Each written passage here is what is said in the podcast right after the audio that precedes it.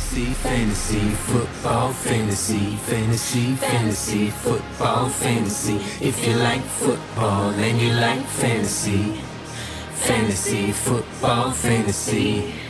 Хоу-хоу-хоу, уважаемые слушатели, фэнтези, футбол фэнтези возвращается к вам, и вы должны быть в шоке, потому что как же так, Новый год, фэнтези-футбол закончился, о чем эти противные дядьки снова собираются говорить, а мы решили в новом году, перепив шампанского, вина и прочих напитков, перекушав оливье и селедкой под шубой, записать серию подкастов, посвященных просто футболу, без всякого фэнтези. Но, опять же, мы будем все пропускать через призму своего восприятия, своего извращенного сознания, со своей испорченной парадигмы. Мы будем все через призму фэнтези пропускать. И сегодня мы вот за один выпуск специально для вас предскажем весь плей-офф НФЛ. Не 4 игры, как сделают остальные великие ужасные подкасты, там, Барнвеллы и прочие, Ройсатакеры. А мы весь плей-офф вам сейчас распишем. И помогут вам это понять, что же будет в плей-офф. 4 человека. Мой голос, я надеюсь, вы узнали. Также сегодня со мной прекраснейшие господа, великолепные мушкетеры фэнтези-баталий и фэнтези-битв. Это Саша Эльматик. Саня, привет. Всем привет. Антон Сусмомрик. Антоша, салют. Салют. И, конечно же, великий ужасный Леша Гриффитс. Hello. Друзья, мы будем голосовать по каждому матчу. Поскольку нас 4, возможно, где-то у нас будет равенство, да, равенство мнений, то есть 2 человека будут за один исход, 2 человека будут за другой исход. В таком случае решающим будет мнение Саши Эльматика, потому что он болеет за команду, которая в плей-офф не вышла, у него претензий к этим людям нет, хотя вопрос довольно спорный, потому что мы узнаем, когда он будет игру обсуждать, одну из AFC. Но давайте, чтобы не затягивать, поскольку плей-офф длинный, 11 матчей, да, нам надо быстро бежать по таймингу, стараться, чтобы вы не уснули, слушая наш подкаст. Хотя зимой под оливье можно и поспать иногда немножко. Но переходим к первой игре. Первая игра – это игра, которая состоится в субботу. Во сколько она там состоится? По-моему, в 12 часов ночи. Это Кольтс против Тексанс. 6-е сеянные Кольтс против 3-х техасцев. Кто начнет, парни? Кто победит в этом матче? Ну, мы договорились, что каждый будет высказывать свое мнение о главном факторе, который будет который зарешает в каждом из матчей. Но да. Давайте я начну. Мне в целом команды кажутся равными, потому что оба тренера с мыслью тренерской, так скажем, обе команды обладают хорошими квотербэками. И тут защиты, конечно же, у Тексанса одна из лучших защит, у Индианаполиса защита номер 1 по очкам, начиная с 7-й недели. Поэтому, мне кажется, тут зарешает онлайн Тексанс, которая сейчас не очень, и которая будет очень сложно против защиты, против фронта Индианаполиса. Просто мы совсем недавно смотрели вот игру Кольтс Тексанс в Лиге ПАБ, и было очень тяжело Уотсону двигать мяч. Не знаю, мне кажется, это будет решающим. На этой неделе это будет еще тяжелее ему двигать мяч. Там у него, кроме Хопкинса, будет Кики, и все как бы. Do you love me, как бы. Если нет, то как бы дальше там некуда бросать. С ресиверами проблема, поэтому я ставлю на Кольтс. Я, честно говоря, мне кажется, я здесь точно ставлю на Кольтс. Как бы. Я почти уверен, что Кольтс должны проходить Хьюстон, исходя больше из того, что вот мы тогда на той неделе видели.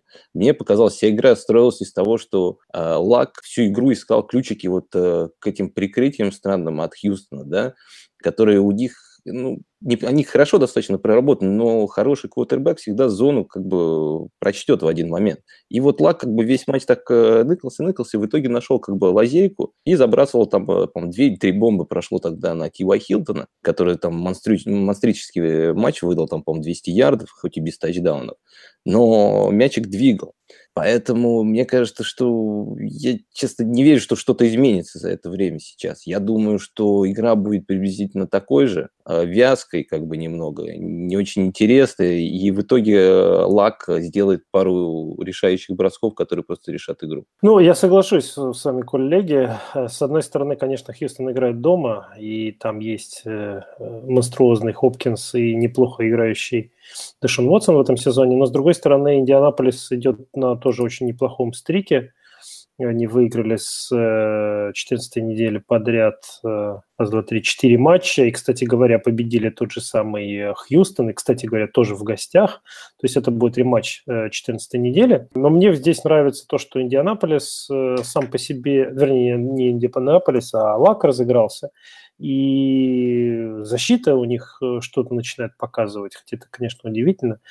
Вот. И Франсевен защищает Лака. Поэтому моя ставка на Индианаполис. И не то чтобы даже не близко, но я думаю, что они должны раскатать Хьюстон. Еще хотел добавить, что Леша сказал, что у Хьюстона-то защита хорошая, но у них, по-моему, худшая защита против тайтендов. У них хуже, по-моему, чем тайтендов. Хуже, чем Хьюстон, тайтендов никто в этом сезоне не прикрывал, а у Инди есть как бы на этой позиции игроки, которые смогут, если их не прикрыть, там спокойно заносить тачдауны. Это Джей Брон, который был лидером этого сезона. У них и есть мало того, что игроки, да, у них тренерский штаб умеет, да, делать.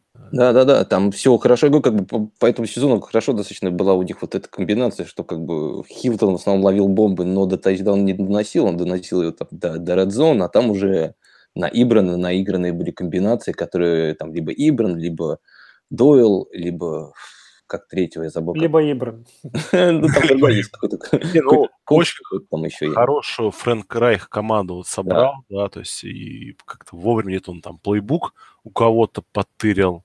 Да, неважно у кого. И в целом, и вот Мэт Эберфлюс, это координатор защиты, мне кажется, вот этот парень очень... Да. НФЛ любит награждать... И драфт еще. Не забывай, да. Драфт, достаточно хороший драфт. И последний, тот же Гард, который там по центру у них сейчас играет. Нейсон, да. Этот Ленард, который, по-моему, будет один из лучших новичков из лайнбекеров. Поэтому... Да. Нет, я тоже за Кольц. Причина, ну, мне кажется, у Кольца более хороший квотербэк. У Кольца квотербэк, который умеет играть в плей-офф. И тот парень, который мог вытягивать игры в одиночестве в плей-офф, да, там вообще без онлайн. Сейчас ему, наконец-то, дали онлайн, сейчас ему дали, наконец-то, нормального, грамотного, современного тренера. Ну, при всей моей нелюбви к Кольц из-за генерального менеджмента и так далее, Кольц тут однозначно фаворит, поэтому 4-0, Кольц наш первый победитель, да, который отправляется в следующий раунд. И дальше... он отправляется сразу в Канзас, я так понимаю. Ну да, с Канзасом они будут биться, это мы потом обсудим. Дальше мы идем к следующей игре, это будет тоже игра субботы, но уже в 4:20 утра. Сиэтл-Даллас, битва NFC, очень классная игра, давайте я на этот раз первым выскажусь. Мне кажется, что в данной игре произойдет победа Далласа, потому что Даллас гораздо более сбалансированная команда. У них очень хорошая защита, и у них есть в нападении кто-то помимо Рассела Уилсона и его химии. Мне кажется, их защита достаточно хороша, чтобы закрыть Болдвина и Локета, да, как-то справиться с ними. И в целом они вот за счет грамотного тайм-менеджмента, хотя, конечно, смешно говорить про команду, ведомую псевдотренером, но, тем не менее, мне кажется, как обойс победят, поэтому мой голос за них. А победят они за счет более хорошей защиты. Ну, Миш, я согласен, что это будет игра, в первую очередь, защита. Она будет такая низкоскоринговая, как это кажется сейчас. И здесь, мне кажется, зарешает все квотербэк. И Рассел Уилсон – это клатч, а Дак Прескотт – это, к сожалению, не клатч, который еще… Квотербэк, который не подкреплен хорошим коучингом в нападении. И, соответственно, я склоняюсь к тому, что здесь тоже будет апсет, и гостевая команда Сиэтл победит. Причем это будет вот что-то в последний момент, какой-то филд-гол или какой-нибудь тачдаун с фамбла, там, Амари Купера, я не знаю, в общем, что-то такое, вот в низкоскоринговой игре Сиэтл победит. То есть, как обычно у Сиэтла, да, бывает, они традиционно играют такие вот эти близкие игры. И у Ковбойс вот в плей-офф это очень часто бывает, когда у них в самый последний момент что-то не складывается, и они остаются за вами. Cowboys, как бы, сколько у них игр там было за последние 10 лет в плей-офф? Так говоришь, как будто у них там не складывалось. Ну, немного, там... ну каждый раз это была какая-то драма. То там Тони Рома не может мяч удержать, то кэч, не кэч. То кэч, не кэч. В общем, нескладная команда, а Рассел Уилсон складный. Это был кетч. Сейчас мы знаем, что это был кетч. Ну, я не знаю, сколько там у Далласа было побед в прошлых плей-офф, но в этом плей-офф, Саш, у них будет игр больше, чем у Питтсбурга, это точно. Однозначно. Ну ладно, я не буду сейчас говорить, а потом тебе скажу больше, чем у кого у них будет игр в этом плей-офф. Так, ну, Саш, ты-то за кого? Давай. Я вот на самом деле хотел немножко продолжить то, что вот Леша говорил, да, но немножко с другого угла. Я вот на самом деле сегодня то, что вот Леша говорил, как бы хорошо в Херге, как бы Конин как бы описал, то, что есть два типа квотеров. Есть тракс и трейлеры. Одни, которые как бы тянут за собой команду, а другие, которые тянутся за командами. В этом плане как раз Рассел это тот тянет свою команду, а Дак как бы тот игрок, которому нужен все-таки environment, чтобы он как бы смог расти и команда вместе с ним. Поэтому смотреть на это противостояние будет интересно. Также, например, как противостояние, как бы, да, тоже противостояние бегущих. И потому что в одной команде у тебя играет Изикиэл Эллиотт, человек, который больше всего ярдов набрал в этом сезоне. А с другой стороны, самое лучшее, как бы, рановое нападение лиги. Что будет лучше, как бы, что лучше, талант или комитет? Также, как бы, интересно будет, как бы, их дуэли, то, что Зиг будет против Бобби Вагнера, а здесь комитет будет против голландца и Смита. Поэтому тут, ну, тут очень много интересных, мне кажется, будет дуэлей. Но вот самое главное, мне больше кажется, дуэль даже будет не квотеров, а больше раннеров. Кто больше сможет как бы набрать по земле. И здесь я склоняюсь все-таки больше в сторону Зика.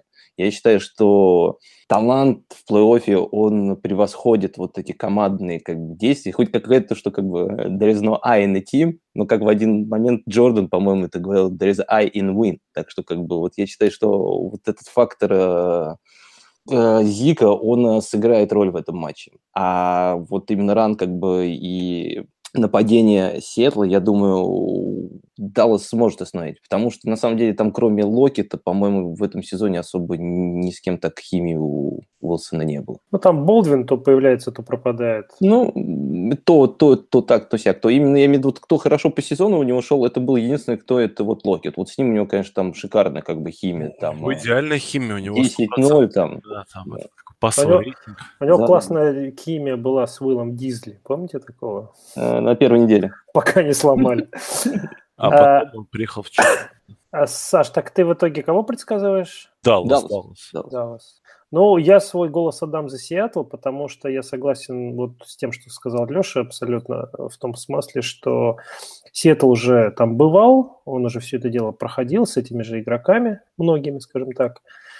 В первую очередь с тем же квотербеком у Уилсона больше опыта. И, в принципе, мне кажется, что Сиэтл сейчас несколько недооценен в этом матчапе. Может быть, да, они приезжают в гости к Далласу, да, у них, может быть, не такие звезды на позиции раннинбеков, у них, может быть, не такая защита, как у Далласа, но, тем не менее, вот эта вот клатчевость, то, о чем Леша говорил, Рассела Уилсона, на мой взгляд, сыграет свою роль, и Сиэтл может апсетнуть, ну, так, немножко апсетнуть, потому что все-таки фора не такая большая у Далласа, и пройти дальше. На самом деле, еще надо все-таки добавить то, что у Сиэтла как-то так сложилось, но offensive line, она как-то неплохо выглядит в этом году, что не было никогда у Рассела тоже. До этого все его offensive line, по мне казалось, то, что намного хуже выглядит, чем в этом году.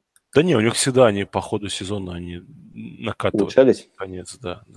Но неважно. 2-2, голос Саши.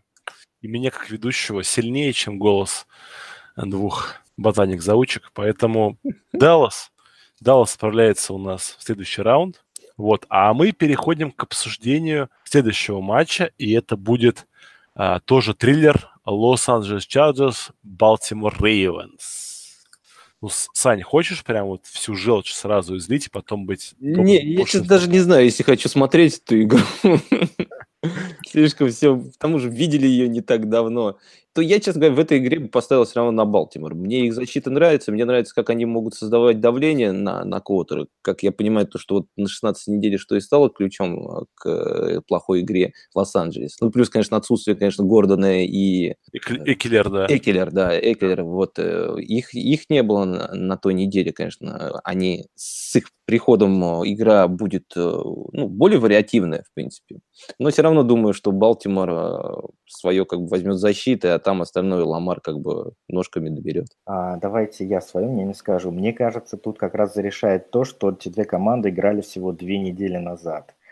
И Чарджерс были повержены в 2 таких в основных компонентах. Это первое, defensive line, просто Балтимор просто порвали all-line Чарджерс. И второе, это, конечно, выносная игра Балтимора, которая тут тоже такую решающую роль оказала. Но фишка в чем, что Балтимор в этой игре вот всего себя показал, и тренерский штаб Чарджерс просто обязан сделать аджастменты, и тот, и другой компонент разобрать, усилить, так скажем, свои плюсы, играть больше ноу-хадл в нападении, чтобы до Риверса не добирались, чтобы его не били, и это окажется решающим фактором, потому что какие изменения в своей игре может Балтимор произвести? Ну, по сути, никаких. Я вот никакого усиления у Балтимора... Никаких. Он может просто играть чуть лучше, у него просто исполнение может быть лучше, здесь не надо ничего улучшать. Чуть лучше будет бросать Ламар, и все как бы. Плюс, ну, что значит чуть лучше бросать Ламар? Мы еще бросающего Ламара, по сути, не видели. Подожди, как бы еще справляющимся с дилайном и вносящих в коррективы тренеров Лос-Анджелес Чарджерс мы еще тоже не видели. Поэтому здесь такая, как бы, вот просто говорят, что здесь им всего лишь стоит, как бы, приспособиться, ну окей, как бы, а этим всего лишь стоит чуть лучше исполнить, и все. Я с тобой согласен, что Лин у меня тоже пока вопрос вызывает, это не тот тренер, которого я готов сказать, что вот он супер там... аджастменты делает, и сейчас он все разберет, и они сыграют. Но, тем не менее, я думаю, что это такие очевидные вещи, и если Лин на это не способен, то он просто, не место в НФЛ. И поэтому мой голос Чарджерс. Ну, вот очень жаль, что эта игра пройдет опять в Балтиморе, как и игра на 16-й неделе. Мне очень хотелось посмотреть, как бы они сыграли, играя в Лос-Анджелесе. Не то чтобы у Чарджерс там большое преимущество, в том плане, что все-таки не совсем домашняя для них арена. Но, тем не менее, для Балтимора выезд в LA был бы значительно большей проблемой, чем игра дома. А что касается этого матча, в принципе... Я думаю, что Лос-Анджелес сделает работу над ошибками, сделает выводы из этого поражения досадного и в первую очередь научится не то чтобы закрывать, но как-то минимизировать потери от игры Ламара. Я бы на их месте, честно говоря, стакал бы бокс и ставил бы мэн-ту-мэн и заставлял бы Ламара бросать, что рано или поздно приведет к какому-нибудь перехвату или чему-нибудь подобному. Вот. Но что они сделают, посмотрим, поглядим. Что касается моего голоса, то я его тоже отдам за Чарджерс, потому что я думаю, что дважды одна бомба в одну и ту же воронку не падает. Вот. Но поскольку мой голос уже, конечно, ничего не решает, вот, но я все равно скажу, я на стороне Алексея, я считаю, что... классная защита Балтимора, да, она будет доминировать в этой игре, вот, и возвращение Гордона и Экелера ничем не поможет Чарджерс, вынос закроют наглухо, а там в пасе, ну, я не верю, что снова будут проходить какие-то там чудеса у Риверса и компании, вот, а в нападении все-таки мне кажется, что Балтимор сможет там свои 17 очков заработать, а пропустит просто меньше. То есть более хорошая защита тут победит. Поэтому мой голос за Балтимор, но вперед выходит Лос-Анджелес Чарджерс. Не, Балтимор. Почему? Потому что Саша за Балтимор. А, ты тоже был за Балтимор? Да. Так что... А я один за Чарджерс был? Нет, я тоже был за. У нас все точно так же как бы поделилось, как и предыдущий матч. Ну и нормально. Да, мы на той же волне. Успели. Идем дальше. Дальше мы переходим к финальной игре плей-офф, которое состоится на следующей неделе, то есть, ну, на этой уже, да, это будет Филадельфия Иглс против Чикаго Берс. Игра состоится в прайм-тайм, да, в воскресенье в 12 ночи по Москве, или в час ночи по Москве, и придет в городе Чикаго. Финальная игра, ты имеешь в виду вайлдкарта? Да. Ну, вот это неделя, это неделя, по расписанию. Ну, мне кажется, ответ очевиден. Чикаго пройдет дальше, потому что команда в этом году дома проиграла только Патриотам. Вот. Команда из 10 последних встреч одержала 9 побед, а 11 поражение это было с бэкап-квотербэком. Команда, которая на этой неделе, вот неделю назад, ничего для себя не значащем матче, просто базовым нападением и базовой защитой уничтожила Миннесоту. Поэтому мне кажется, что будет тяжелая игра с Филадельфией, но медведи победят. Давай я продолжу, как это не болельщик Чикаго. Я не так уверен, конечно, в исходе, как ты. Но мне кажется, что если в нападении все примерно похоже, и Педерсоны, и Неги, как ученики Рида, играют примерно в один и тот же футбол, оба очень агрессивные плей-коллеры, то в защите сейчас на текущий момент очень большая разница, потому что Чикаго – это защита номер один, а в Филадельфии все дебеки просто переломаны. Это, мне кажется, будет решающий фактор. И несмотря на то, что Иглс сейчас очень горячий, Фолс просто красавчик, но не будем забывать, в прошлом году они были тоже андердогами, но они прошли через весь плей-офф, играя дома. Здесь на выезде, на Солджерфилд, им будет очень тяжко, и я думаю, что если защита медведей будет доминировать, то защите Иглс будет очень тяжело. Я тоже на медведей ставлю. Ну, давайте я третьим выскажусь. Очень интересный матч на самом деле, потому что действительно Фолс, как говорят сейчас бродкастеры, не Fool's Gold, да, он оказался real deal, и все-таки не будем забывать, что Филадельфия действующий чемпион, который приезжает в гости к Чикаго, который, ну вот, опять же, до пороху не нюхавши, что называется, в плей-офф. И мне кажется, что здесь, опять же, очень высок шанс апсета. Вот очень хочется, я реально вот до сих пор не принял решение, за кого мне отдать голос. Очень хочется отдать голос за апсет, за Филадельфию. Но все-таки Чикаго дома с такой защитой.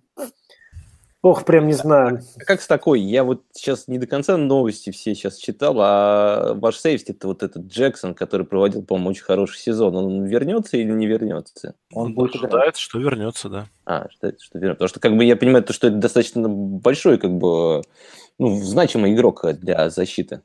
Ну, скажем так, его отсутствие в матче с 49-м не сказалось полностью, потому что Китла в итоге прикрыли. То есть Адриан Эймос вспомнил, как играл год назад, когда он там стал вторым сейфти по оценкам Pro Football Focus. Это, конечно, смех, ересь и полный бред, но тем не менее. Вот Амос играл вот как год назад, то есть играл очень круто. Был на мяче всегда первым. Ну, в любом случае, Джексон сказал, что очень высока вероятность, что он сыграет. И Неги, в принципе, сказал, что да. Он чувствует, что парень будет good to go. Ну, даже без Джексона там защита, по-моему, вполне себе ничего. В общем, ладно, будем считать, что братья-медведи меня убедили. Отдаю голос Чикаго, пусть они проходят дальше. Я тоже, наверное, к этому присоединюсь, потому что, честно говоря, не вижу, как и за счет чего просто Филадельфия это сможет выполнить, потому что команда у них стала намного хуже, чем в прошлом году была. У них в прошлом году был очень хороший defensive line, который очень сильно давил, как бы, на соперников, и это помогало. В этом году такого нет, а вся защита, она явно, как бы, сбавила, как бы, видимо, после, как бы, удачного прошлого сезона все добились того, что хотели, как бы, и в этом году уже так не надрываются. Ну, и не знаю почему, честно говоря, мне сложно сказать, почему их защита, как бы, взяв Беннета еще, казалось бы, перед сезоном, что она стала намного сильнее, а она, наоборот, сделала шаг назад. А без этого, ну, даже если фолз будет таким же, как в прошлом году в плей-офф, этого все равно будет недостаточно. И в прошлом году бы не было бы недостаточно, если бы их защита так и особенно линии не играли бы. Я еще скажу, что последний довод, почему медведи победят. Защита Чикаго каждую неделю на тренировках играет против такого же нападения, как играет Филадельфия в нападении. То есть она все вот эти РПО, все вот эти схемы, задействующие тайтендов, она их всех знает на зубок, потому что играет каждую неделю, вот, тренируюсь. Да, на самом деле, те же Чикаго даже больше этого года, они больше похожи, мне кажется, на Филадельфию прошлого года, чем Филадельфия сама на себя прошлого года. Мы похитили их свак. Да. Хорошо задвинул, да. Ну что, давайте дальше. Мы закончили. У нас Чикаго выходит в следующий раунд. Итого у нас подобрались пары. Да, Канзас Сити Чифс будут играть с Кольтс. Патриотс будет играть с Балтимором. Сейнтс будут играть с Ковбоями, а Рэмс будут играть с Медведями. Ну, начнем давайте с матча Чифс-Кольтс. Это матч. Ну, кто первый рискнет сказать, что будет апсет, и Канзас больше одного матча не сыграет? Ведь все хотят же. Нет. Я думаю, что с Индианаполисом как раз Канзас их раскатает. Да, я тоже. Я думаю, что хорошее горячее нападение Чифс сможет вот на одну игру собраться и таки обыграть Эндрю Лака. Но это будет очень близкий матч. Вот, то есть я там в разницу филд-гол поставлю, но мне кажется, что Чифс победят. У них просто больше талантов в команде, чем в Кольтс. Ну, я вот наоборот скажу. Я вот Индианаполис в этом сезоне мне очень нравится. Особенно второй части его чемпионата. Я так присматривался к ним. Мне очень понравились они. Я думаю, они вот смогут остановить этот Канзас. Я не считаю, что у Канзаса сейчас такое прям супер нападение. Я считаю, что они сбавились с момента, как ушел Хант. По земле, я думаю, они им вообще ничего не дадут набрать. А Лак как бы... ну, еще надо не забывать то, что все-таки у Канзаса в этом году была очень хорошие рашеры. Хоть это так и незаметно, но там из всех их рашеров там почти каждый набрал по 10 секов. И это то, что их защите давало хоть какую-то жизнь. Я думаю, все-таки линия Индианаполиса с ним справится. Бегать они вообще никому не дадут из Канзаса. А Лак со временем найдет себе место, куда бросать, и в эту точку потом начнет давить, и все, как бы раздавит в итоге этот Канзас. А Махомс в один момент там сделает слишком, на один больше там перехват, чем... ну, на 1-2 больше перехвата, чем потери, чем тачдаунов, и это будет тоже одним из ключевых показателей. Вот как-то так, я думаю, это будет происходить. Ну, я уже сказал, да, что я ставлю здесь на Канзас, я думаю, что они обыграют, если этот матч произойдет, Индианаполис, причем достаточно крупно.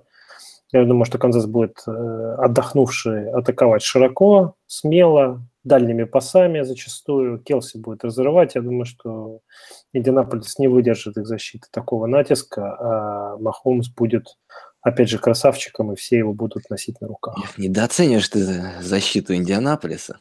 В гостях в Канзасе. Я понимаю, что у Канзаса защита никакущая, но я думаю, что они на один матч смогут собраться. Как раз вот на первый у них... Никакущая защита, у них хорошие достаточно рашеры. Это самое вот единственное как бы светлое пятно в этой защите. Ну, по статистике, то, что если смотреть по сезону, то из всех линий как бы у них вот только рашеры более-менее выделяются. Все остальные... Ну да, в том-то и дело, что против Индианаполиса это как раз в первую очередь надо корнером неплохо играть и сейфти, чтобы Лака, скажем так, ему не давать разойтись. Мы все знаем, как бы, кто такой Орландо Скендрик, как бы, поэтому давай послушаем Лешу. Ну, сложный матчап для оценки. С одной стороны, действительно хочется сказать, что Канзас, естественно, победил. С другой стороны, вот если посмотреть, как Канзас играл с теми командами, которые попали в плей-офф, то тут все далеко не безоблачно. Они проиграли Нью-Ингланду, они проиграли Чарджерс недавно, они проиграли Сиэтлу. Балтимор они выиграли, но там да, на тоненького очень было. И действительно, Индианаполис, наверное, вот если комплексно оценивать, то это такая более комплит команда. У Канзаса огненное нападение, но Индианаполис в защите так будет посильнее. А учитывая, как у Энди Рида складываются отношения с плей-офф, то тут, конечно, можно предсказывать апсет Канзаса либо в этом раунде, либо в следующем. Но, наверное, не решусь все-таки сказать, что они проиграют Индианаполису и поставлены Канзас. Зря. Я думаю, кстати, вот если я говорил еще про Филадельфию, то, что они с Чикаго чем-то похожи по игре, то, я думаю, Индианаполис – это вот главные андердоги этого плей-офф будут. Одна из, мне кажется, вот самых недооцененных таких команд, в которые мало кто верит, и она может удивить. Тут я с тобой согласен. То есть вот это прям, знаешь, я вот на тоненького сейчас выбрал. Ну, то есть вот еще чуть-чуть, и мы бы с тобой дальше Индианаполис закупили. Мы просто не можем быть совсем болт-предикторами, поэтому вынуждены иногда более реальные как-то вещи. Наши кахонус не позволяют. Да. Но, тем не менее, Чифс мы отправили. Дальше у нас будет битва святых против ковбоев. Ну, Антона мы слушать не будем, он понятно, что он скажет. Да, Леш, давай ты начнешь там про... Ну, мы все помним эту игру, да, Далласа с Новым Орлеаном, и какой это был для всех шок, когда Даллас одержал победу. И не говори. Но благодаря чему произошла эта победа? Она произошла благодаря тому, что для Далласа это была игра, можно сказать, всего сезона, а для Нового Орлеана это была очередная какая-то обычная игра. И то есть Даллас супер подготовился, а Новый Орлеан, наверное, не совсем подготовился к этой игре. Для него это все было неожиданностью. Но в плей-офф, вот я всегда говорю, что главный фактор – это, конечно, тренерский фактор, потому что все команды в плей-офф талантливые, и решает тут уже то, как тренер может подготовиться к игре, как он может удивить соперника. Мне кажется, тут однозначный перевес в пользу Шона Пейтона, а не в пользу Клэйтера, Джейсона Гаммонда.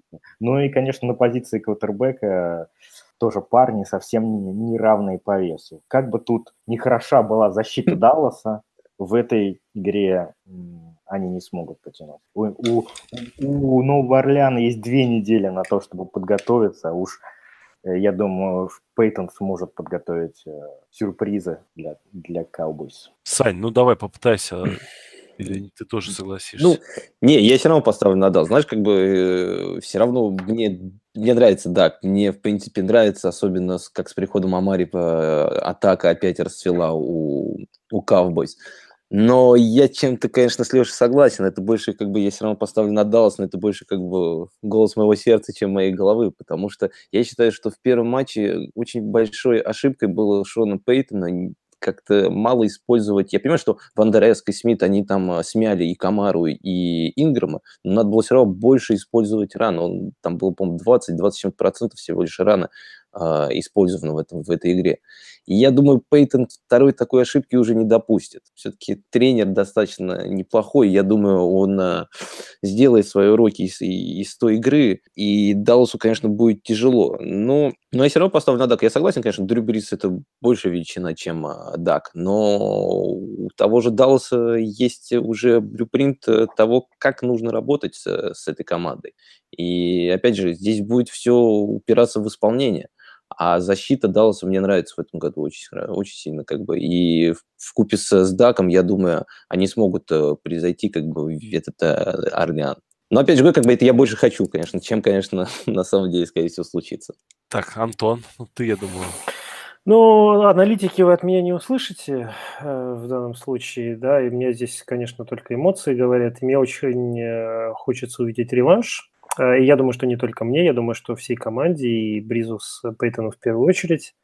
Я думаю, что это была такая пощечина, да, там все, весь остальной сезон, ну, там, поражение от Тампы на первой неделе – ерунда, от Каролины на последней то же самое, а вот Даллас... Но все равно на последней, в конце все шло достаточно плохо. Вы хоть обыграли Питтсбург, но только благодаря судьям. Там игры-то не было. Там как бы пас, как бы один, ну, как бы 7 очков просто так дали, и под конец, в принципе... Ты знаешь, 14 очков подарили вам судьи в той игре. Нет, даже не к этому даже хочу сказать, что как бы... Я бы хочу сказать то, что играл Новый Орлеан плохо в игре с Питтсбургом. И в первом матче с Каролиной играли не очень хорошо. Я имею в виду, под конец сезона как-то все идет как-то не очень. Ну, я не очень понимаю, почему ты так нас не любишь. Не мы бросали флаги. Но сейчас не об этом. Я согласен с тобой, что игра Saints в концовке сезона была не фонтан. Мне самому не очень нравилось то, что я, ну, как бы вот ай-тест, как говорят некоторые наши аналитики. и мучились с Каролиной совершенно напрасно на 15-й неделе, и мучились с Далласом, которому в итоге проиграли, хотя, опять же, на последнем драйве все могло закончиться иначе. То есть, ну, вот очень близкие результаты, но здесь надо не забывать, что в данном случае мы играем дома, в данном случае мы отдохнувшие, в данном случае у нас будет определенный зуб на Даллас. И я думаю, что опыт Пейтона и Бриза должны в данном случае сыграть свою роль и продвинуть Новый Орлеан дальше. Ну, на одну игру, я думаю, да, Шон Пейтон что-нибудь придумает, поэтому Новый Орлеан мы выводим в следующий раунд. Хотя Даллас... Вот как вот у Леши были проблемы с Чифс и Кольц, у меня такие же проблемы с Новым Орлеаном и Далласом. Я согласен с Сашей, что концовку Новый Орлеан завалил, и, возможно, это проблема в плохой подготовке, да, по сезону, то есть силы немножко раньше накатили, чем надо бы. Но все равно думаю, что на одну игру Шон Пейтон и его башка, да, родят какие-нибудь хитрые решения, и победу они одержат. И идем, ну, мы возвращаемся. Я бы просто напомнил, в чем там была проблема, что Даллас просто закрыл две главные цели Нового Орлеана, это Камару и Томаса. Там и больше не закрыл, там больше как бы сам Пейтон, по-моему, не стал на них играть, потому что он поначалу как бы не проходил, и он все как бы, по-моему, этот план достаточно как бы на полочку убрал, поэтому... Нет, они их закрыли, а Пейтон не стал делать аджастменты с корректировкой игры в сторону других орудий, ну, то есть у меня это просто не получилось. Я думаю, что это без проблем сделать. И еще, кстати, мы забываем такую вещь, если я не ошибаюсь, под конец сезона у Сэнс немножко начала сыпаться линия. Ну, по крайней мере, в матче с нами, я забыл, там кто-то из гардов, из offensive line кто-то начал там ломаться, у него там с рукой были проблемы, я как понимаю, у него по ходу сезона... Да, было. Да, и там еще у кого-то тоже, ну, есть проблемы с линией, как бы, как вот Миша говорит, мне кажется, тоже немножко с подготовкой, может быть, это уже немножко, ну, вниз идет уже как бы сезон для многих, что он, ну, как бы заканчивается, и многим тяжело как бы его так вот на той же как бы на том же уровне проводить, как и начало. Ну, посмотрим, да, ладно, давайте к следующей игре перейдем. У нас игра AFC, где Патриоты будут биться с Балтимором. Ну, как бы кто имеет достаточно большие кахонас, чтобы поставить против Тома Брэди и Билла Беличика? Вот я тебе скажу сразу, если бы в данном...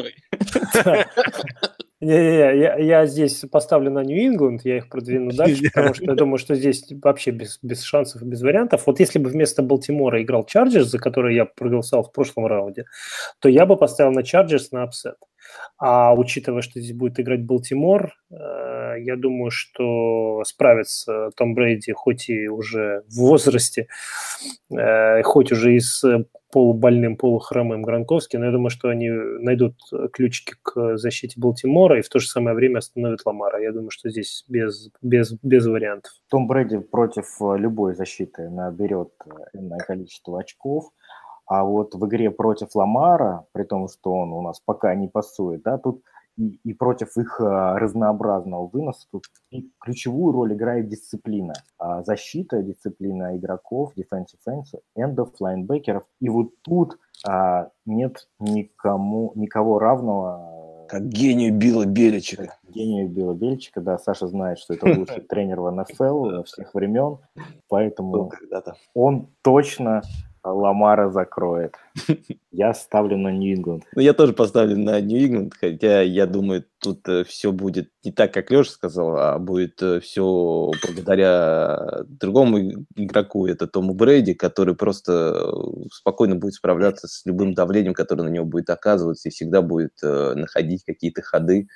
То там скидки на этих, то Уайта, там, кто у них еще там есть всякие вот эти... Сони Мишель. Ну, не, это слишком, как бы, фулбэки будут, там еще, как бы, еще что-нибудь, ну, придумают что-нибудь, я думаю, против Балтимора, я думаю, этого будет достаточно, потому что в нападении сам Балтимор не сможет создавать такое нападение, которое есть, как бы, есть сейчас у Нью-Йорка, поэтому... Ну, я не буду оригинальным. Нету кахонаса в этой студии. Это слишком болт, как бы. Да. 4-0. Нью-Ингланд едет, точнее, будет принимать Канзас-Сити дома. А, нет, он едет. Он едет. Это будет классно. Ну и следующая игра, последняя в дивизиональном раунде, это бараны дома в Лос-Анджелесе будут принимать медведей. Ну что? Страшно. Кахонос есть? У меня есть Кахонос. Я скажу, что медведи победят. Просто потому, что они уже обыграли Рэмс. Потому что на стадионе будет больше болельщиков медведей. Соответственно, для Рэмс эта игра будет выездная. Болельщики медведей будут орать, вопить. Единственный хороший плюс – это то, что Джарриду Гоффу не придется мучиться в мороз. Там в минус 10 он будет играть на солнышке. Ну, тем не менее, его будут тепло приветствовать Халил Мэк и компания. Вот. И с каким-то там безумным, некрасивым счетом а-ля 9-14 победят медведи. Вот я здесь тебя поддержу, Миш. Я тоже проголосую за медведей, за апсет, отчасти потому, что мне кажется, что Лос-Анджелес в конце этого сезона не то что посыпался, он, конечно, не посыпался, но выглядит гораздо менее уверенно, чем в начале. Я не знаю, связано это с травмой Купера Капа или с чем-то другим, но я имею в виду в первую очередь нападение Рэмс. Но в любом случае, я думаю, что если вы сумеете хоть как-то сдержать Герли, то все у вас будет в порядке, и вы сможете заапсетить с разницей там в тачдаун, например. Саш, ты как бы... Противостоять недавно, знаешь, недавно, причем посмотрел на этом, на NFL Network, показывали фильм про этого, про Лоунса Тейлора и его игру против Детройта еще 80, по-моему, какого-то года, когда он рашер, и он принес победу тогда на Giants, и у него там был победный тачдаун, в итоге как бы он там сделал перехват, и все очки, которые отбирала команда, были сделаны благодаря ему. Ну, как такая отсылка немножко к Халил Маку, они как бы, в принципе, похожие были, они считаются немного прототипами такими, да? Ну да, сравнили в начале сезона. Ты просто начал говорить про этот матч, я вот, знаешь, как бы, слушай, это как раз вспоминал ту игру, что, в принципе, та игра может повториться только здесь, но, честно говоря, я все-таки не думаю. Вот то, что было в первой игре, я думаю, все-таки Маквей, мне нравится этот тренер, я думаю, он сможет найти... применение, как можно лучше использовать Герли, как можно лучше, эффективнее двигать мячик. И я думаю, все-таки Рэмс в этой игре смогут нанести второе поражение, да, вам дома в этом сезоне? Не, мы будем у них дома играть. А вы у них будете играть там уже? Конечно. Ну, да, я думаю, все-таки дома они у тебя возьмут реванш. И, к сожалению, ну, как бы все равно для Чикаго был, мне кажется, хороший ран такой. Дайте, ну, да. Да. Ну, подожди, я все-таки продолжил раньше. Не, не про... А как, подожди, Антон же уже голосовал? Да, за Чикаго. Я за Чикаго в данном случае. Я очень хочу послушать наше рассуждение по поводу матча Saints-Bears, поэтому я за Чикаго. Ну, смотрите, я думаю, это будет совсем другая игра, чем та, которая была в Чикаго, да, все-таки в Лос-Анджелесе. Там в Чикаго была игра, где два квотербека очень много ошибались. Причем у Гоффа эти ошибки продолжились в следующих матчах. У них там в последних матчах было, по-моему, 11 терноверов, очень много. Мич Трубиски, это была его первая игра после травмы, насколько я помню, и там он такой решил... Героя играл. Да, поиграть в героя, был таким плеймейкером, который постоянно ошибался. Потом его немножко устаканили, сказали, что, парень, ты гейм-менеджер, ты должен играть как гейм-менеджер и не переусердствовать. У Гоффа, я думаю, проблема продолжится. Есть очень хорошее видео Бретта Колмана на YouTube, который показывает, что проблема была не в плей-коллинге Маквея. То есть он колил игру хорошо, но Гофф из-за того, что он не видел, что играет защита Чикаго, Вик Фанхио очень хорошо маскирует мэн и зону, то есть квотербеку требуется какое-то время, чтобы прочитать, что играет защита. Из-за этого Гофф очень много ошибался, и я думаю, что эти ошибки продолжатся. Поэтому... Алеш, напомни мне, если я правильно ошибаюсь, то это, по-моему, была первая игра, как выбыл надолго, получил травму Купер Кап, нет? Или нет, не он играл еще? Это была не первая игра без Купера Капа. А, не первая просто была игра? Нет, не первая. Нет, не первая. Просто я помню, еще у нас даже в чатике Юджин, по-моему, выкладывал интересную статью про...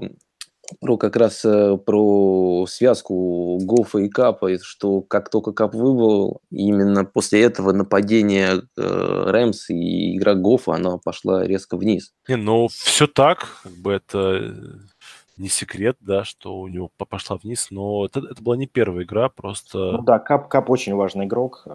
Ну, и... Казалось бы, да, почему белый ресивер, да, слот-ресивер так важен для команды? Да, спросите у Брэди.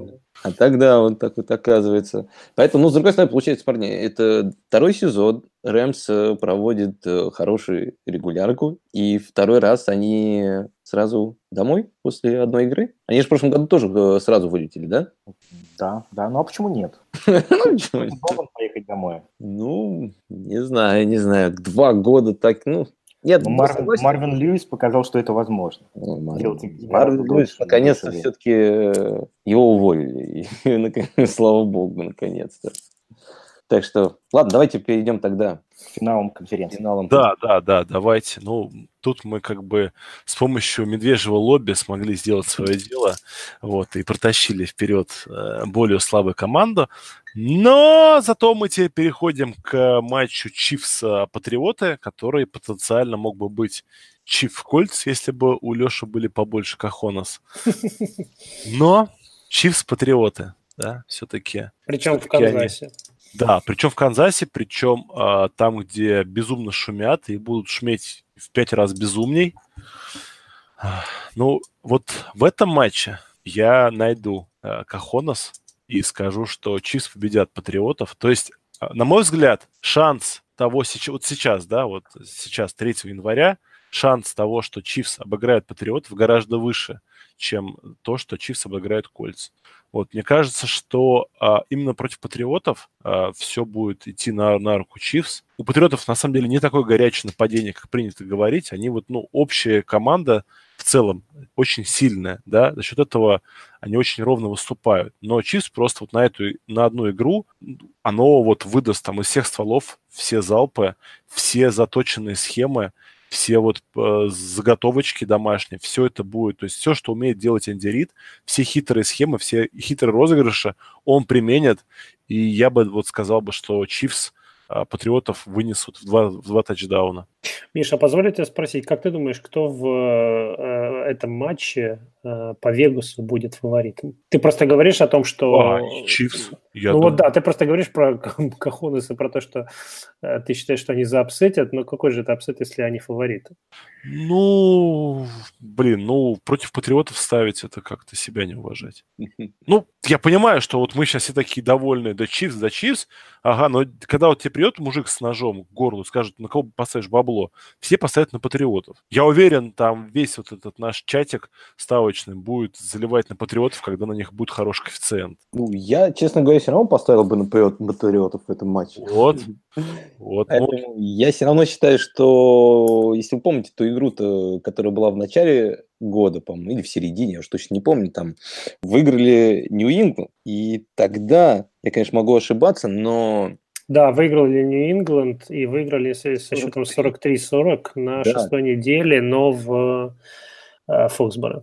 Да, и там, причем, я как помню, Нью-Ингланд в основном по земле, по-моему, все заносило, и как раз то же самое, по-моему, было и у Канзаса, если не ошибаюсь, то, что Хант тогда провел достаточно хорошую игру. Но, одним словом, я считаю, что вот это все-таки потеря Ханта, оно в итоге где-то в плей-офф скажется на Канзасе. Потому что я просто говорил на предыдущий еще раунд, я могу повторить здесь. И я думаю, что... их нападение просто без Ханта будет не такое сбалансированное. И как еще Леша добавил, то, что против сильных команд они не очень успешно выступали в этом году. И как раз вот Хант в этих матчах достаточно помогал хотя бы, он держал как бы равновесие. А здесь еще и без Ханта. Посмотрим. Ну и плюс я все равно считаю, что Брэди, конечно, с таким нападением. Там единственное, что его может подвести, это просто очень плохая защита от Беличика. Если как бы не будет такой ужасной защиты, как вот хотя бы в Суперболе, то все будет нормально у Том Брэди. Но мне кажется, это будет тоже очень высокоскоринговая игра. Вот первая завершилась со счетом 40-43. Здесь я тоже не вижу, что могут защита противопоставить. У Нью-Ингланда очень медлительная защита сейчас.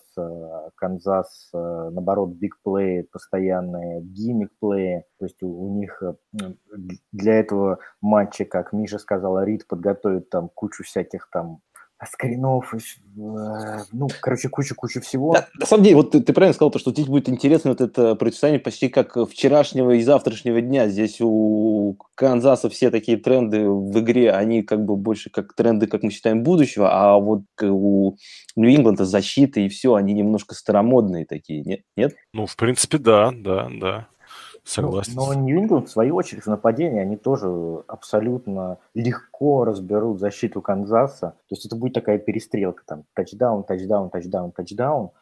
Зарешает тут какая-нибудь мелочь, но давайте предположим, что это все-таки будет не очень мелочная мелочь, это будет тайм-менеджмент, и мы все знаем, кто в этом компоненте молодец, а кто интересен. Поэтому я возьму Нью-Ингланд. То есть, получается, за Нью-Ингланд проголосовали Саша и Леша, соответственно, мой голос... Ну, Нью-Ингланд уже в Суперболе, одним словом. Да, ничего не решает. Империя зла, как обычно, побеждает. Опять же, вот я ловлю себя на мысли, что соглашаюсь с рассуждениями Леши в том плане, что мне кажется, что этот матч будет очень близкий, это буквально подбрасывание монетки и какая-то вот действительно мелочь, какой-нибудь...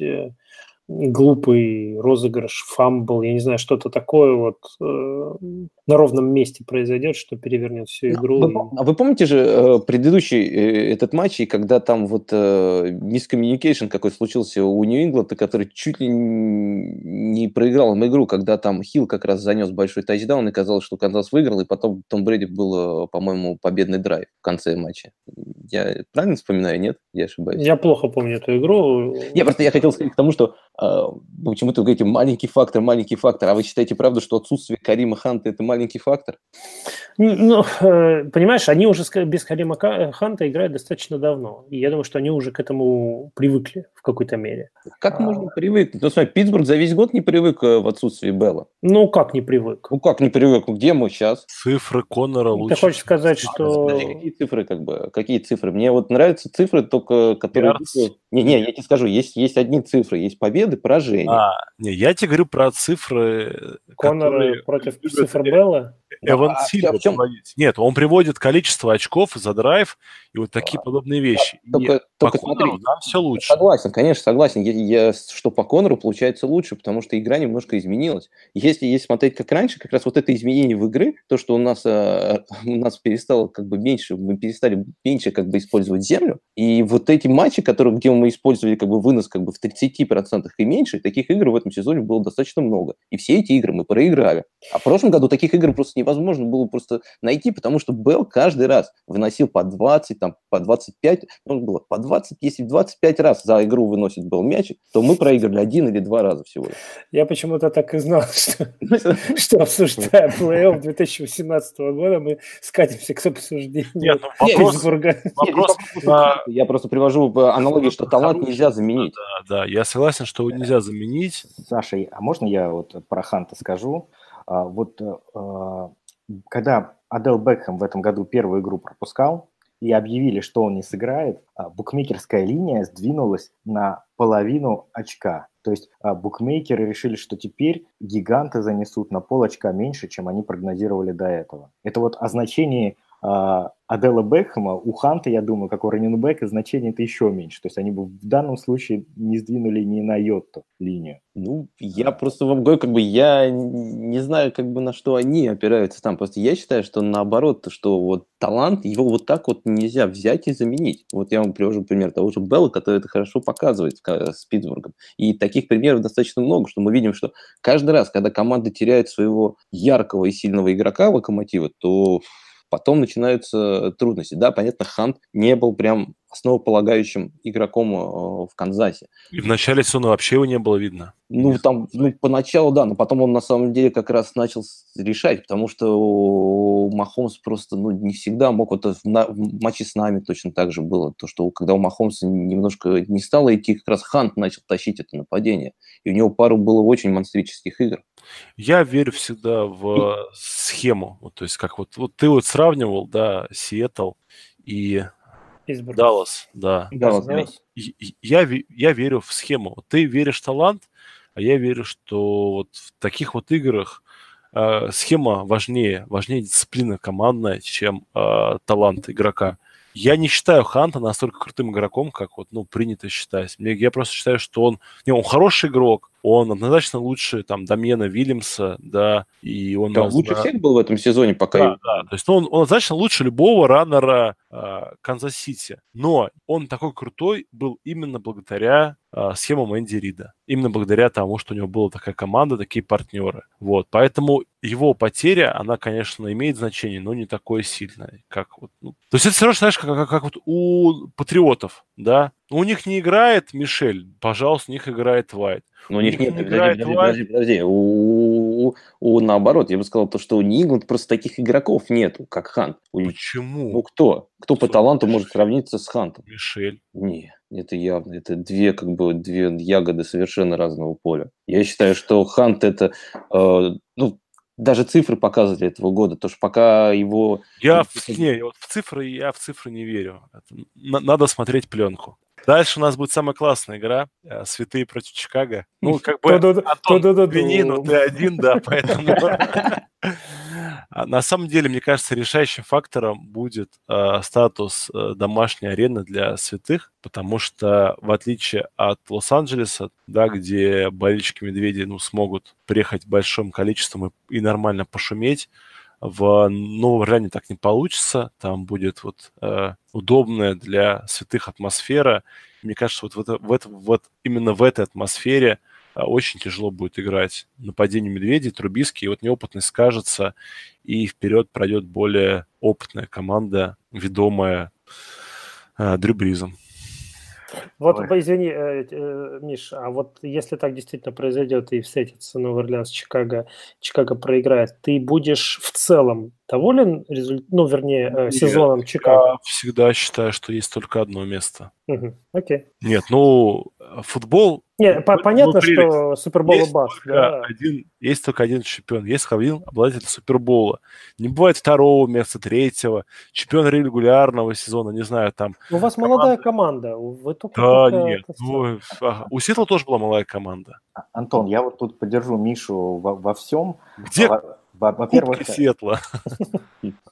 смотри, так кажется, что окно, оно какое-то длинное, но в НФЛ так все быстро меняется. У нас в этом сезоне практически он обошелся без травм. Где гарантия, что следующий сезон будет такой нетравматичный? Ее нет. Да, и по этому матчу я тоже с Мишей соглашусь. Во-первых, преимущество своего поля у Орлеана. Во-вторых, Орлеан, в принципе, это очень плохой матчап для Чикаго, потому что в защите Орлеан очень хорошо играет против выноса. Это значит, что Трубицки нужно будет решать эту игру. И он далеко не плеймейкер. На другой стороне мяча, конечно, против защиты Фанхио нужно, чтобы и тренер отлично подготовился, и чтобы квотербек читал непосредственно в хадле уже после того, как комбинация назначена, что играет защита. И у Орлеана есть все для этого. У них и Шон Пейтон, и Дрю Брис. Это, наверное, самый сложный матчап для защиты Чикаго. В общем, я тут с тяжелым сердцем тоже соглашаюсь, победит Новый Орлеан. Я, как понимаю, мой голос ничего решать не будет уже, да?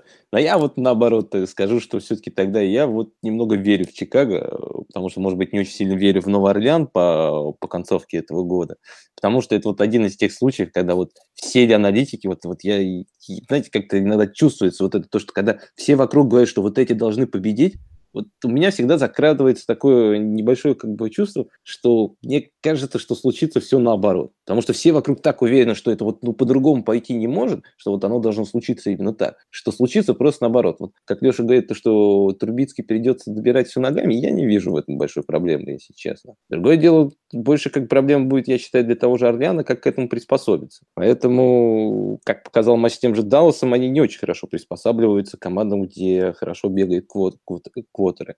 Поэтому я считаю, что это возможно, и в доме выиграть возможно.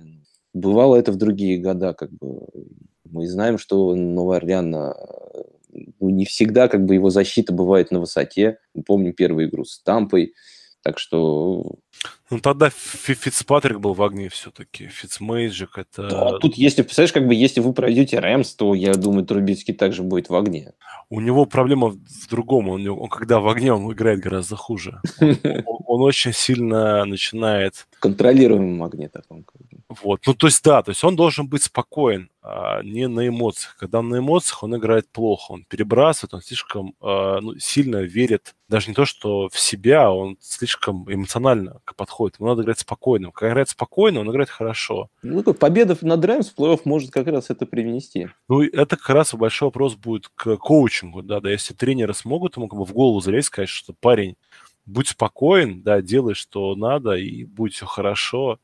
Год назад медведи должны были святых обыгрывать. Тогда чистый тачдаун отняли. Ну, мы все знаем, как Сейнс-то побеждает. Ладно. Антон, ты еще не говорил, да, по-моему, у нас? А что он скажет? Он скажет, что у меня не будет разумных доводов, одни эмоции, Сейнс победят, Дрю Брис чемпион. Супербол. Нью-Ингланд, Нью-Орлеанс, да? Антон, подумай, ты сейчас своим голосом можешь вывести Чикаго в Супербол. Да. Как-то, Сань, ты на меня сегодня все время... Вернее, даже не на меня, на Орлеан. То ли меня задеть хочешь, не знаю. Не-не-не, я, честно говоря, просто, правда, я немного скептически отношусь к шансам Нового Орлеана. И, правда, так все хорошо как бы описываю сейчас в конце сезона. Я очень надеюсь, что Новый Орлеан не будет играть с медведями, потому что Новый Орлеан проиграет до медведей. Вот, ну, вот на самом деле, мое мнение, что вот самый худший матчап во всей лиге НФЛ для медведей это Новый Орлеан. Самый для зрителей, команда. Если их будете играть с Далласом? Ну, с Далласом я уверен, что гораздо будет более близкая игра, потому что... В Чикаго. Ну, во-первых, в Чикаго. Во-вторых, на Дака Прескотта посмотрим. Я говорю, как бы это зрителей как бы будет хуже, потому что я думаю, Чикаго-Даллас это может быть одним таким матчем как бы быть. Ну, а-ля 12-0, да, может быть, да, согласен. Но это матч для тех, кому не понравилась игра Канзас-Сити и Рэмс. Это вот они будут этой игрой прям довольны просто. Ну, кстати, я уже знаю минимум 3 человек, которые не болельщиков медведей, которые заявили, что игра Медведи-Рэмс это была лучшая игра этого сезона. Вот, потому что именно под тем действием что-то делала защита с обеих сторон для команд. Так что есть извращенцы в селениях. Давайте финал у нас получается. Я пару слов просто хотел сказать. Понятно, что я за Орлеан тут как бы это самое. Вы все сказали. Я, знаете, на какой мысли себя опять же поймал сейчас? Вот вам не кажется, что в этом году все команды, вышедшие в плей-офф, в общем-то, этого заслужили, и случайных здесь пассажиров нету. Я думал, ты скажешь, все команды говно. Не, наоборот. Наоборот. Вот кого не возьми, да, в общем-то, все по делу. В прошлом сезоне, помните, кто у нас? Баффало, Теннесси, кто у нас еще был? Теннесси, да. Да, и казалось бы, а чем там дело? Ну, собственно, они там практически сразу все обе команды и проиграли, если я правильно помню. А при всем уважении, да, то есть я не хочу никого здесь задеть или обидеть, да, но реально было несколько такое ощущение, что они буквально случайно туда попали. А вот здесь... Вот даже вот мы как-то Индианаполис, Хьюстон быстренько проскочили эту игру, да, все там проголосовали за Индианаполис, но Хьюстон-то, в общем-то, тоже по делу. Нет, и никто Хьюстон не удивится, если Хьюстон пройдет далеко, правда ведь? Хотя Хьюстон играл весь год, ну, против плохих команд, но просто в этом году действительно было огромное количество плохих команд и мало количества хороших. И поэтому получилось так, что действительно вышли, ну, наверное, да, из AFC могли выйти Столивары, да, а не, скажем... Балтимор. Хотя нет, Балтимор тоже... Балтимор заслужил. Ну, допустим... Ну, Индианаполис. Из пары как раз Хьюстон Кольтс. Вот кто-то будет из них мог бы успеть свое место Питтсбург. Ну, просто это вот по ходу сезона этого не могло быть, да, ну, так сложился календарь. Но в целом вот, ну, вот с этой парой они могли соперничать. Ну, и в NFC то же самое. Ну, возможно, Викинги, да, чуть-чуть, ну, могли бы как бы повыпендриваться, что они должны были играть вместо Сиэтла. Или вот, Филадельфия, опять же, пара. Ну, либо с Филадельфией, да. Да, вот Филадельфия немножко такая. У них концовочка в огне была, да. А Сиэтл умудрился этим с 49-м проиграть. То есть, и вот в последних играх с Аризоной, ну, это вообще было какой-то... ну, я думаю, там, правда, они уже не играли, да, они как раз вот отрабатывали будущие схемы. Давайте все-таки перейдем к финалу. Можно добавить чуть вот то, что, потому что Антон сказал. Я чем-то вот с Антоном соглашусь, то, что как бы есть из всех брать участников плей-офф, я считаю, наоборот, есть одна черная овца, это Филадельфия. Я считаю, Филадельфия слабее всех участников, которые есть в плей-офф. И вот на самом деле я, когда расписывал у себя, более-менее представляя, кто как будет играть, я вот, у меня получилось, что финал конференции был Индианаполис, Нью-Ингланд. И я считаю, что Индианаполис – это та команда, которая, если встретится с Нью-Ингландом, она может их выбить из плей-офф. Я считаю, они хорошо построены для того, чтобы выбить, играть с Нью-Ингландом. Ну, Кольц стрёмные парни, согласен. Но, тем не менее, Патриоты, Новый Орлеан, Супербол, Атланта, Джорджия, Мерседес-Бенц Стадиум, Супербол-пати, город Москва, пьяный я, пьяные все, трезвый Леша. Ну, кто победит-то? У кого будут кахонас? Чтобы белое билечко снова поставить. Нет, ну, я скажу честно, я вот не могу... Я считаю, что в Суперболе все решает не тренер, не игрок, а все решает как-то вот судьба, да, то есть, ну, как суждено, так оно и будет. Смотрев на два последних Супербола, решается судьба. Я не хочу, но мне кажется, что святые, вот, они могут оказать сопротивление, потому что у них, во-первых, очень хорошее нападение, а во-вторых, у них под конец сезона стала хорошая защита, и у них именно защита хорошая там, где сильная сторона Патриотов. То есть, ну, понятно, да, что у Патриотов, допустим, ну, Громко я в расчет вообще не беру, да, если он хоть один тачдаун-то поймает за плей-офф, будет уже хорошо. Вот, то есть они будут играть вот, как вот играли они против Медведей, то есть это будет много коротких передач на всех вот этих раннеров и вот эти точечные удары Тома Брэди, когда он видит дыры в защите. Мне кажется, что Saints вот с их таким довольно злобным фронтом, да, с их хорошим одним шатдаун-корнером, они могут вот выдать неплохую игру и могут вот на эмоциях, на старости лет подарить Бризу и Шону Пейтону гайку. Хотя, возможно, это просто мои желания, да, то есть это я, опять же, как вот Саша глушил свой разум, чтобы сердце ему подсказало там какую-то команду, вот так же я сейчас поступаю.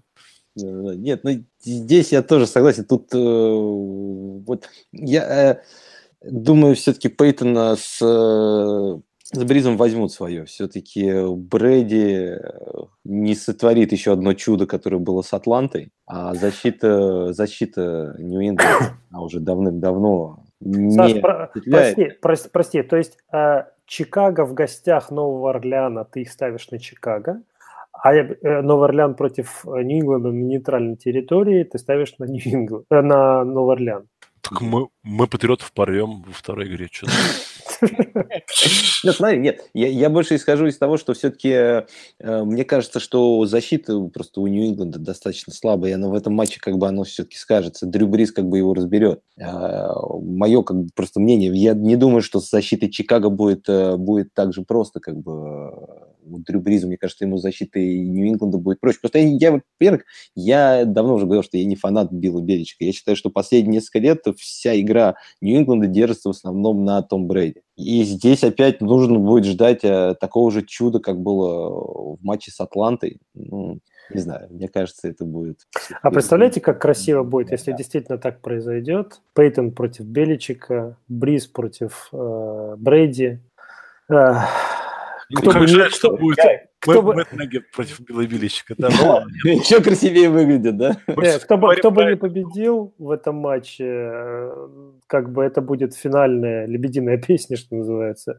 И этого... Почему? Для Пейтона нет, он еще молодой. Нет, для Пейтона это может быть и нет, я имею в виду для квотербека в первую очередь. По-моему, Брэди же сказал, что еще 3 сезона будет играть. Спорим мы с вами, играть будет Чарджерс против Сиэтла. Смотрите, в этом финале я тоже отдаю голос Новому Орлеану, но я считаю, что Билл Беличик и Том Брэди, они так прыгнули здесь выше головы, ростер у Нью-Ингланда гораздо слабее, чем был у них в предыдущие годы, и они смогли победить... Ох, богохульные вещи говоришь, Леша. И они смогли победить Балтимор и Канзас только потому, что это не целостной команды, то есть в Балтиморе есть ограничения в нападении некоторые, в Канзасе плохенькая защита. Здесь все-таки Орлеан с обеих сторон мяча играть умеет, и Нью-Ингланд уже ничто не сможет здесь помочь. Да-да. Вот как мы говорили, то, что вот Канзас и Нью-Ингланд, они будут бодаться достаточно из-за того, что у них хорошее нападение. Обе команды будут за счет этого играть. То, что Брэди с Махомсом, все-таки Брэди, я думаю, правда победит. Я считаю, просто это будет больше за счет того, что им будет не хватать игры на выносе, но, может, правда, будет, вот как Леша говорил, за счет просто тупого тайм-менеджмента неправильного. Вот такие маленькие нюансы, которые решат эту проблему. С Нью-Орлинс так не пройдет, потому что тут есть защита, к которой нужно будет приспосабливаться, нужно будет свою защиту приспосабливать к игре, потому что просто так, все-таки слишком много сильного оружия, у Бриза есть, есть Камара Инграм, есть Томас, даже если в той же игре с Питтсбургом, если брать, где нападение Нового Орлеана играло не очень хорошо, или с Далласом, все равно кто-то, где-то неплохие показатели показывал, Томас в матче с нами все равно набрал, по-моему, большое количество ярдов, так же, как и с Далласом, и его... По-моему, остановить в этом году никто не может. Их связь с Бризом. Поэтому... и Дрю Брис может начать бегать. Это вряд ли. Это, скорее, Хилтон начнет бегать и давить всех по центру. Опять же, да, то есть этот момент, то есть мы его мало говорили, но вот в плей-офф очень часто спецкоманды решают.